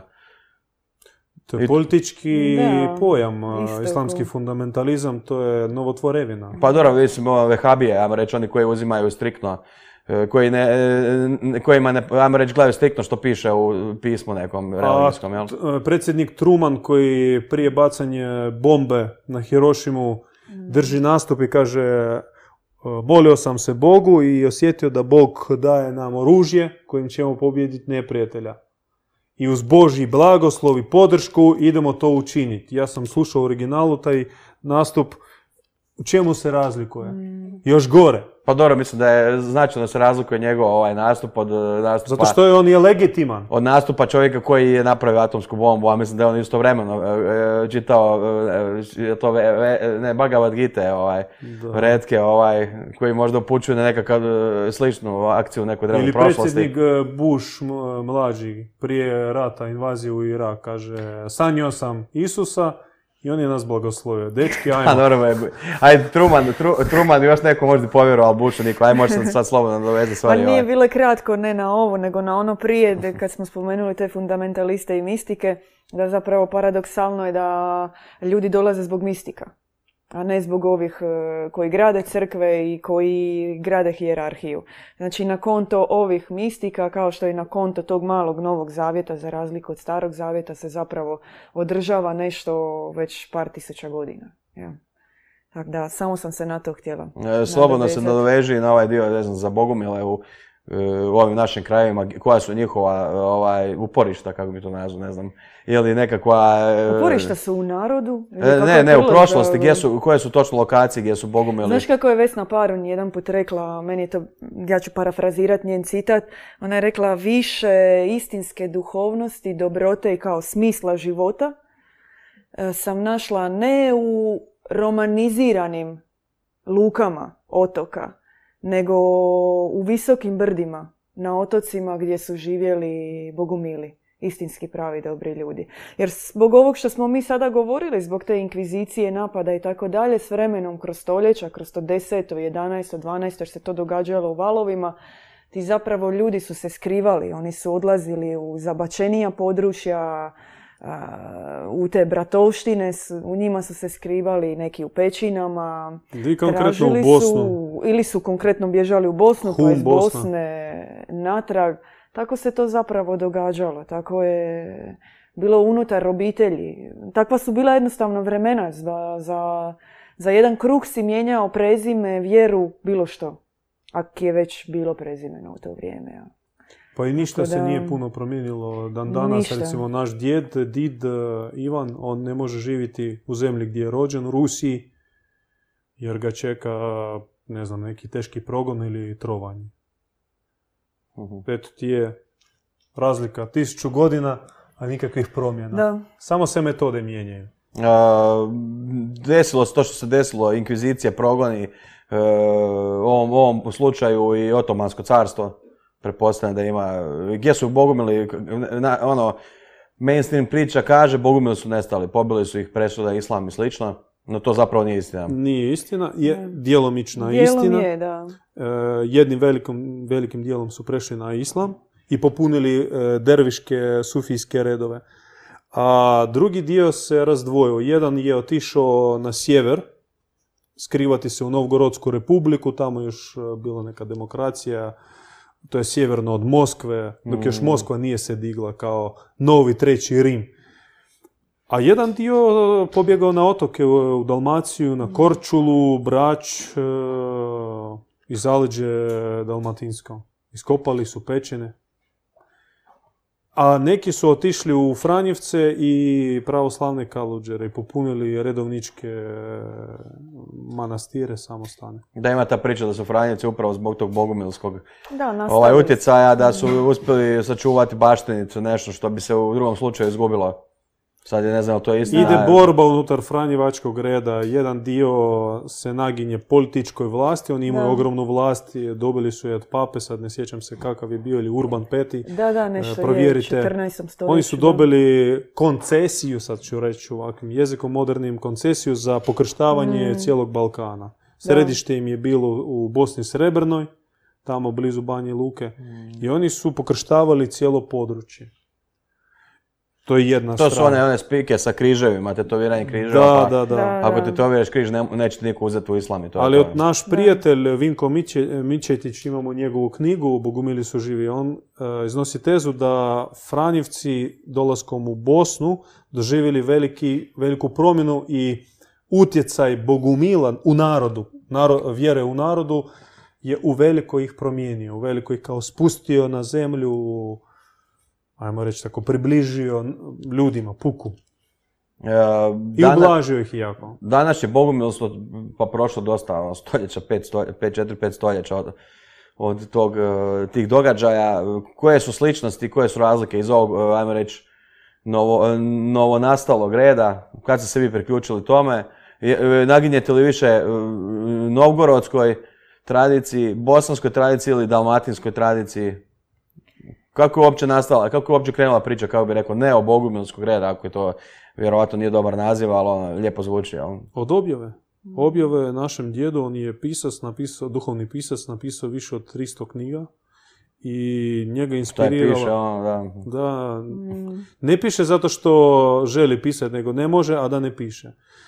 I e, njemu se otvorila sfera, bogumilsko-katarska sfera prilikom boravka u Francuskoj, i, jer on je bio obraćen u katakomnu kršćansku zajednicu koju je vodila Eufrozinija. Tamo je bio zaređen, krajem, e, početkom, sredinom 80. godina. Ona je vodila tipa imala svoju- neokatarsku, znači, Nisu oni koristili te nazive. Kakvi Katari u, u Sovjetskom savezu. aha, da, da, mislio sam ako... Nego oni su sebe smatrali istinskim kršćanima, kao istinsko, istinsko kršćanska zajednica. Uopće nisu se zamarali oko naziva. I uopće sam, sama potreba nazvat nešto m, možda je dio našeg problema. Prvo nazovemo, e, ako nazovemo, onda kužimo. Oni nisu od toga patili, nego prakticirali svoju starinsku vjeru koju su naučili od svojih djedova, pradjedova. Pa Tako i ona, ona se obratila, ona bila učiteljica prvih razreda, proživjela svoju krizu, obratila se i pridružila se katakomnoj zajednici, stekla određene darove, počela voditi ljude, pomagati u molitvi i tako je naš djet je naišao na nju kao moskovski intelektualac i profesor Moskovskog sveučilišta početkom 80. godina. Zaredio se, odrekao se karijere svega i pridružio se tome pokretu. I kako se on stasao u, ajmo reći takoj, e, biblijskoj tradiciji e, sa širim liberalnim pristupom u praksi, tražio se. Tražio se i kad je, i tražio se u, mistike u zapadnoj crkvi, njemu su bili bliski, Terezija Vilska, Ivan od Križa i spomenuti Louis Grignon de Montfort.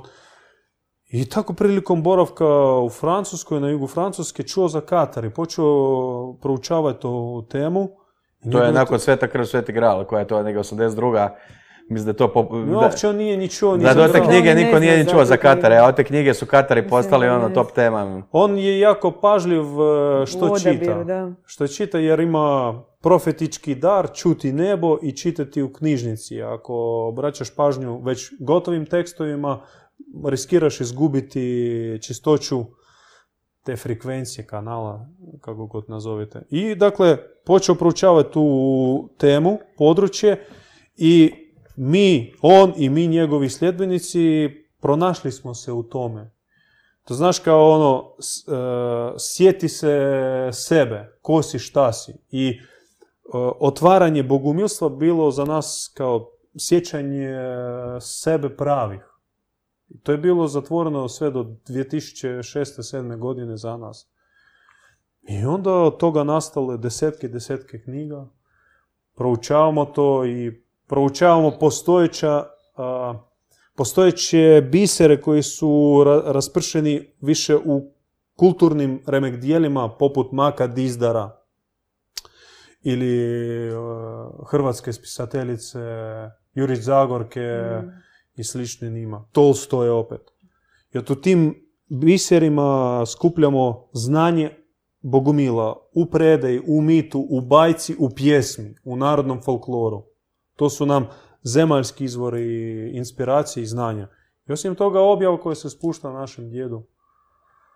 150 e, do 300 knjiga koje je napisao. Mm. Kako si ti ušla u Bogumile? Kroz vrata imaju... Ima opa to.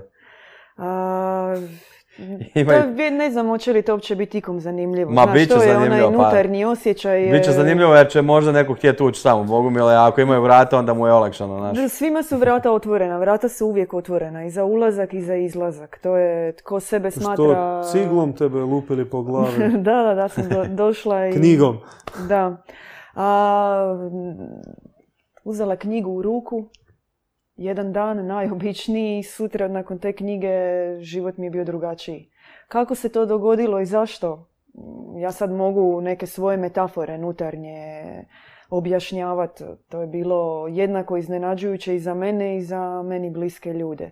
Sad si živio jednim životom i tako ti nešto takne srce iznutra da ni sam ne znam. Imaš osjećaj kada ti je srce puklo i otvorilo. Kada živiš prvi put. Takva neka nutarnja objava ti se dogodi. To uopće o tome teško govoriti.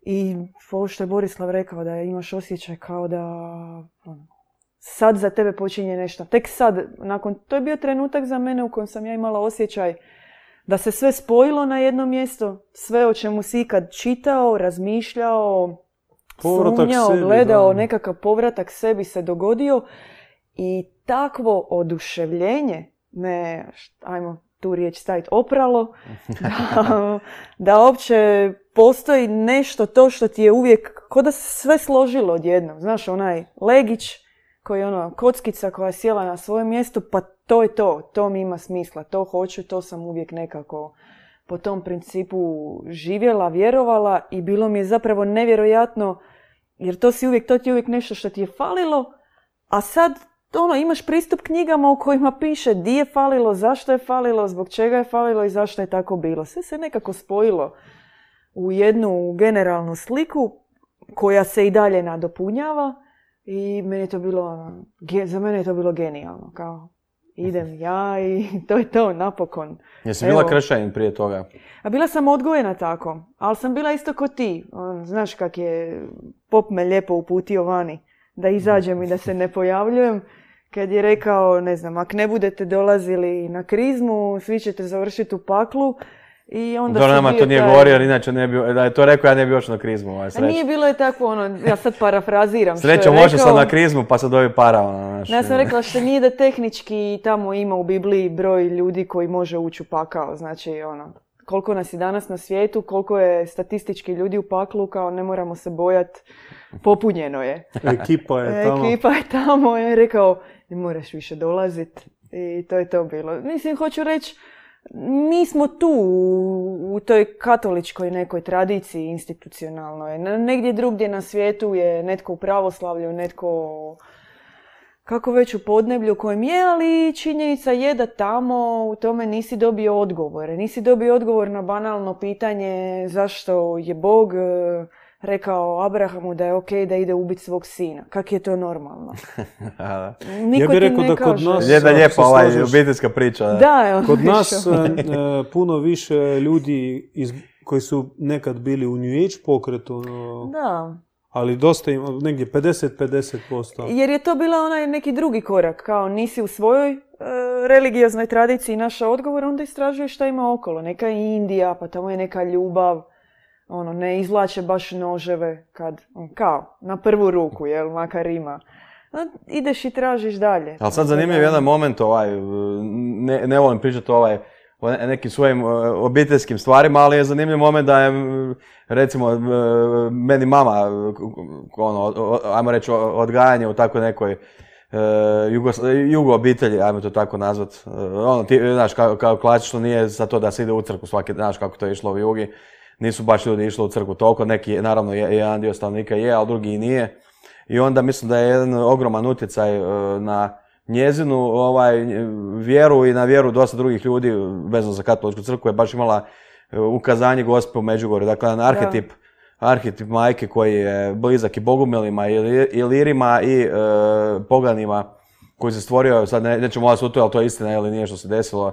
E, to je, e, sad nije bitno za ovu priču, ali Zašto hoću reći... smatramo da je ono, Hoću reći da ima jako, ima jako uporište u, u cijeloj tradiciji područja u kojem se to dogodilo. Dakle, ajmo reći da je to duboko ukorijenjeno u e, tisuće godina ljudi koji su živjeli tamo. Dakle, nije, nije nešto što je, čak i da se to nije dogodilo, to je nešto što je na tom području izuzetno imalo dobro, dobro tlo i plodno tlo da bi napravilo jednu eksploziju. A i mnoge je definiralo, znači, rekao bi da dosta jugoslavenskih, pa neću reći komunista e, ili ateista, nego e, agnostika, ljudi koji nisu ne razmišljali o, religiji u tom momentu, da ih je upravo Međugorska, među, me- da, me- Međugorska gospa, da ih je dovela u nekako stanje vjera i slično, jel?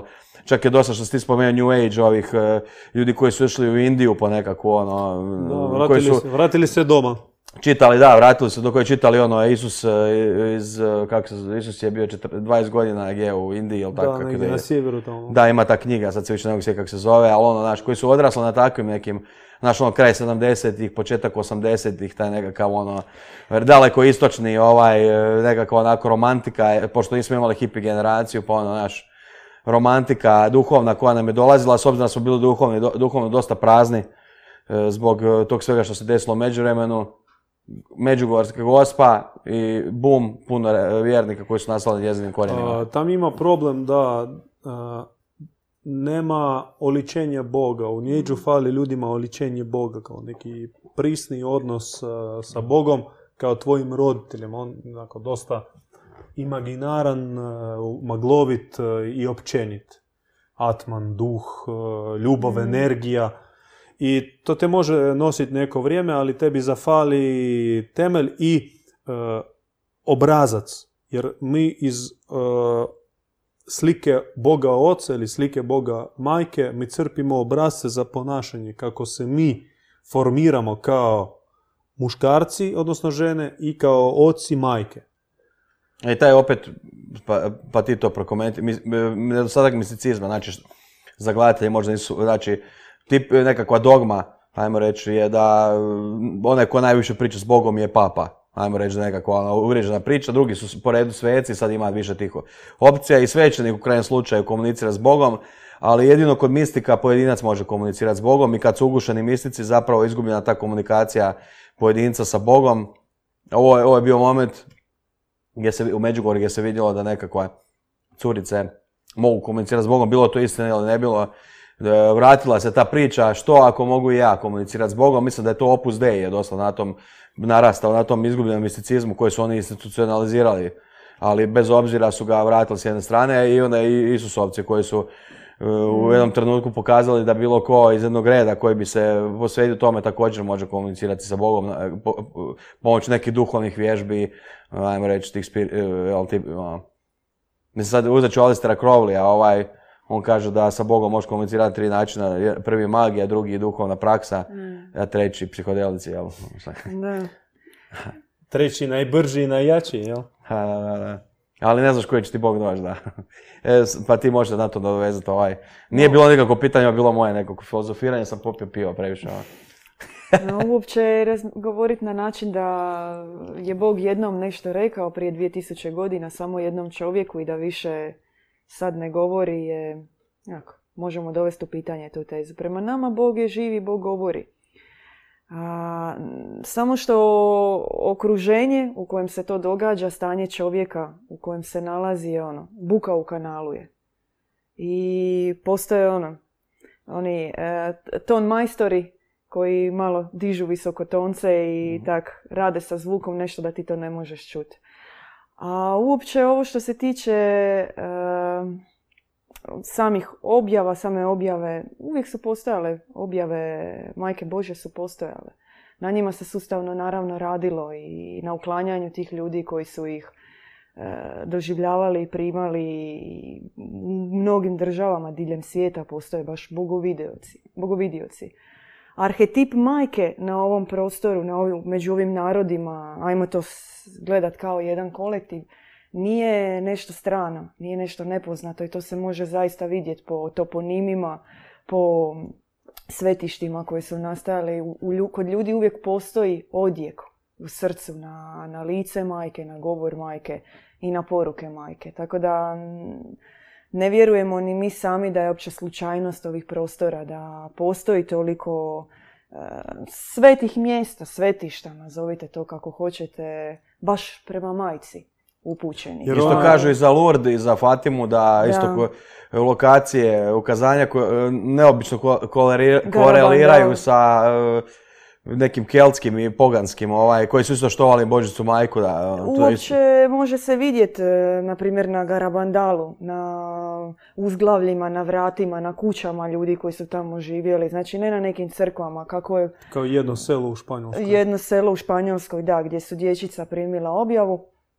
Tamo su isto e, simboli nekih svetih civilizacija. Znači, nema ništa iz te tipične neke katoličke jel, ikonografije, kako se to, koja je neka pametna riječ.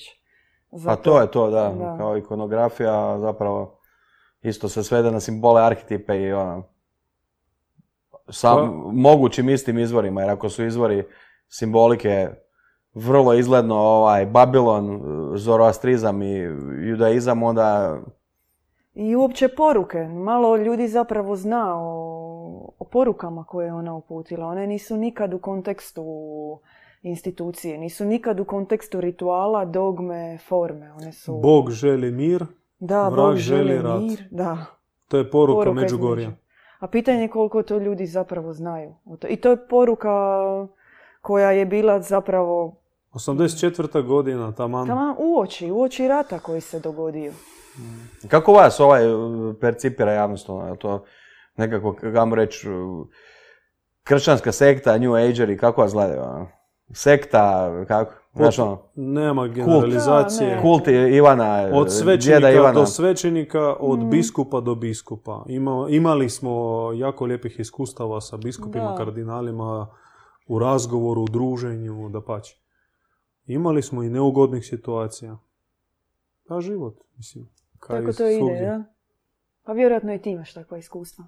Pa ja, da. Ma, meni sve, ja ne slušam kad su negativne, ovako. Samo po, šalim se ovaj. E, pričamo sad cijelo vrijeme zapravo o nekakvom vašem, ne- neću reći e, oponiranju ovaj, e, službenoj kršćanskoj religiji, ali ajmo reći da nekakav zaključak je da su se možda tu infiltrirali neki negativni krugovi, ali da je generalno konačna neka ovaj, filozofija, e, pa makar Novog Zavjeta da je pozitivna. Ima, postoje nekakve nekakva društva po vašem, ovaj, po vašoj, vašem kanonu mitologije, kako god da to nazovemo, koja isključivo služe negativnoj strani, Ahrimanu recimo, kako bi to nazvao. Tipa ono, masoni, oni, slu- oni su isključivo ahrimanska spika, dok su ka- kršćani em, Ahura Mazda spika u kojoj su infiltrirani ahrimanci, sad to karikiramo maksimalno, jel? Ti nas guraš u živo blato. Da, da, da, da. Teorije zavjere. Ono. Koliko sam put spomenuo, koliko sam put spomenuo dok vi smislite odgovor, toliko sam put spomenuo Ahura Mazda, da bi nam Mazda trebala biti sponsor, jel tako Sinke? Evo. Ne bi bilo loše? A mislim, glupo negira da postoji hobotnica kamatara, medicinske mafije koja nalaže ili podmičuje liječnike da prodaju lijekove, tajne službe koji ne štite i ne, i ne služe za našu sigurnost, nego ne znam za koga oni služe. Političari koji najmanje se brinu za narod koji ih bira. I naravno vrh religioznih institucija. Sad ne možemo reći za sve vjernike, pošto 90% Da, vjernika su odlični ljudi, krasni, divni ljudi da.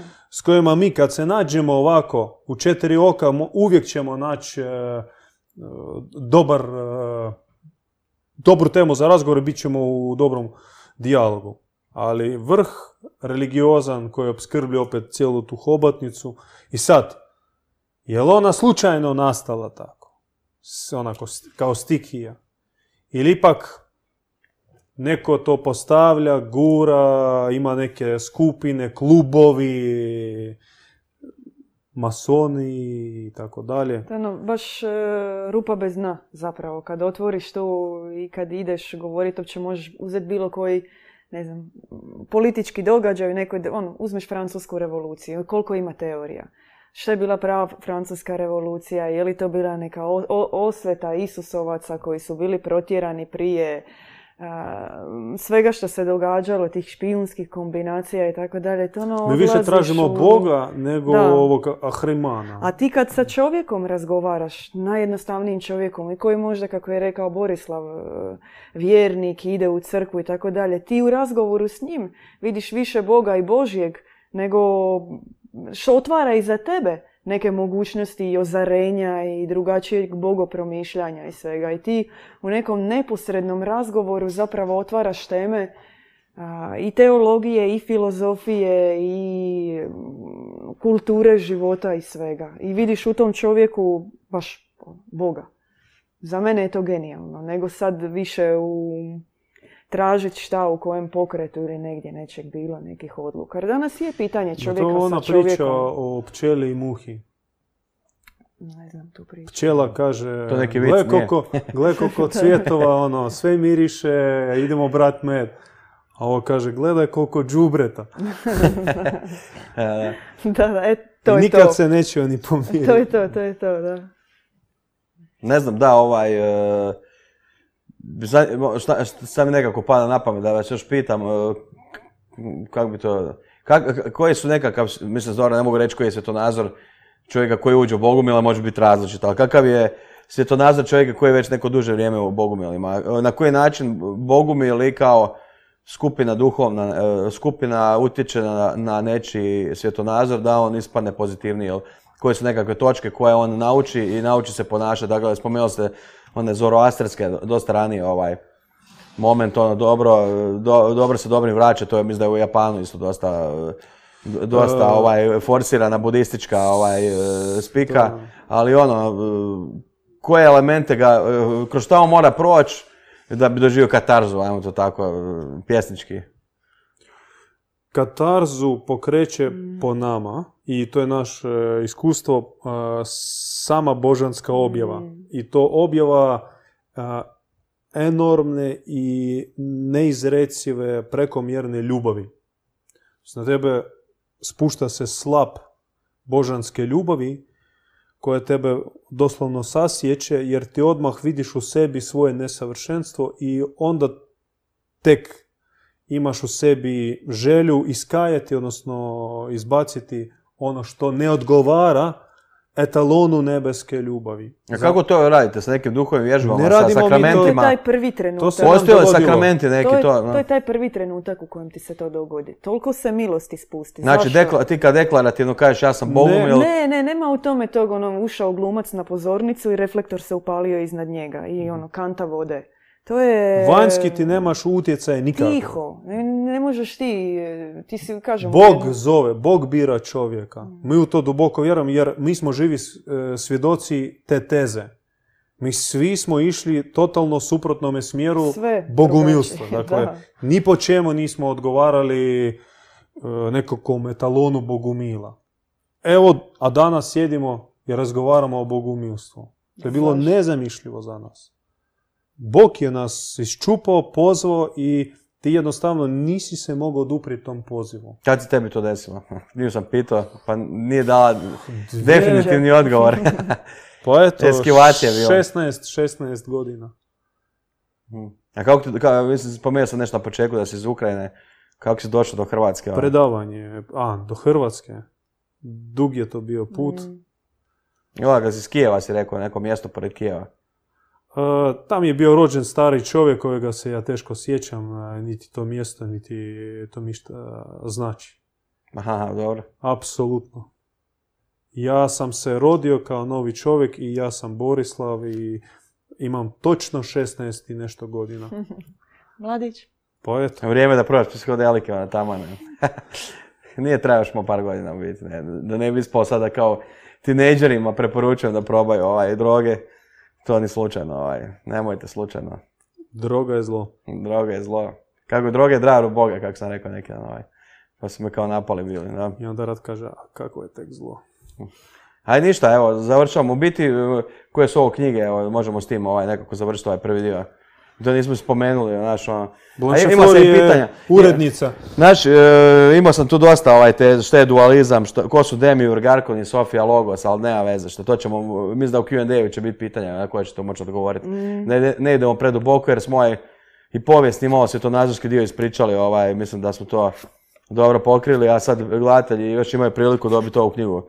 Knjigu moju, a i neku vašu možda, e, postavit ću pitanje Patreonima, to je ovaj zadnji moment jer sam ovaj ostala već izvukao pa. A, možda jedna kratka teza prije završetka ovog može. dijela, da naš cilj spoznajom Boga nalikovati Bogu. Dakle, što više ga spoznaješ u njegovoj ljepoti, širini, veliko, velikogrudosti, širokogrudosti, tim više moraš njemu nalikovati. To je naša želja, ambicija, ne uvijek to uspjeva, ascilacije gore dole, mi smo ljudi od krvi i mesa, imamo i svoje mane koje unutar našega reda, unutar naše zajednice rješavamo pomažući jedan drugome.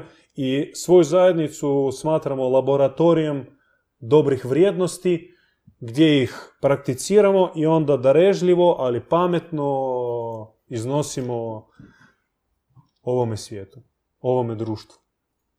Knjiga, Knjiga je Bogumilska enciklopedija. Ona je sastavljena od niza seminara, članaka, rasprava Ivana Bogumila, koje su, koje je jedan, jedna naša urednica složila onako na jedno mjesto da, da bude sve zajedno. To je knjiga zapravo duhovne komparativistike.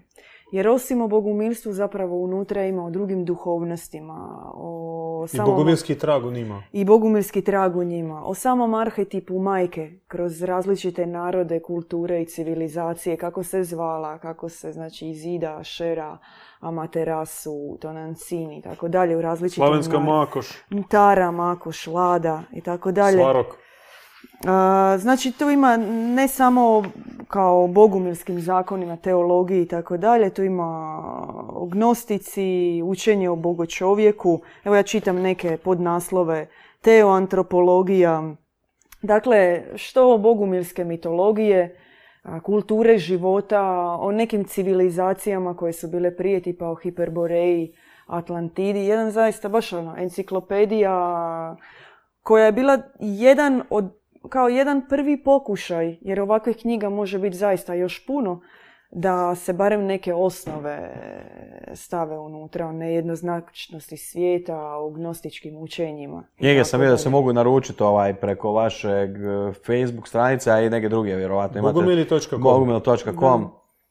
Mo, da, to sam vidio, da. Imaju majice. Teški marketing. Merch. Mercha ima ono što je najbitnije za... Vrća nema, nažalost. Sve koje, da, dobro, sve koje zanima puno više od ovoga, ovo je sad samo za- zagrepali površinu. Zapravo imaju, imate Da. YouTube kanal Je. e, sa e, prilično opsežnim ovaj urbi et orbi izlaganjima o svakoj temi, da. Znaš, ono, Vi ste nam inspiracija. Da. Ne, to je, hvala ti. Iz ničega smo- stvoriti Trebate samo pitati ovaj, to je to, da. Prije početka emisije jedan Simke je tu morao o stativima, o panelima, o programima koje koristi, sve smo ga, cijedimo ga.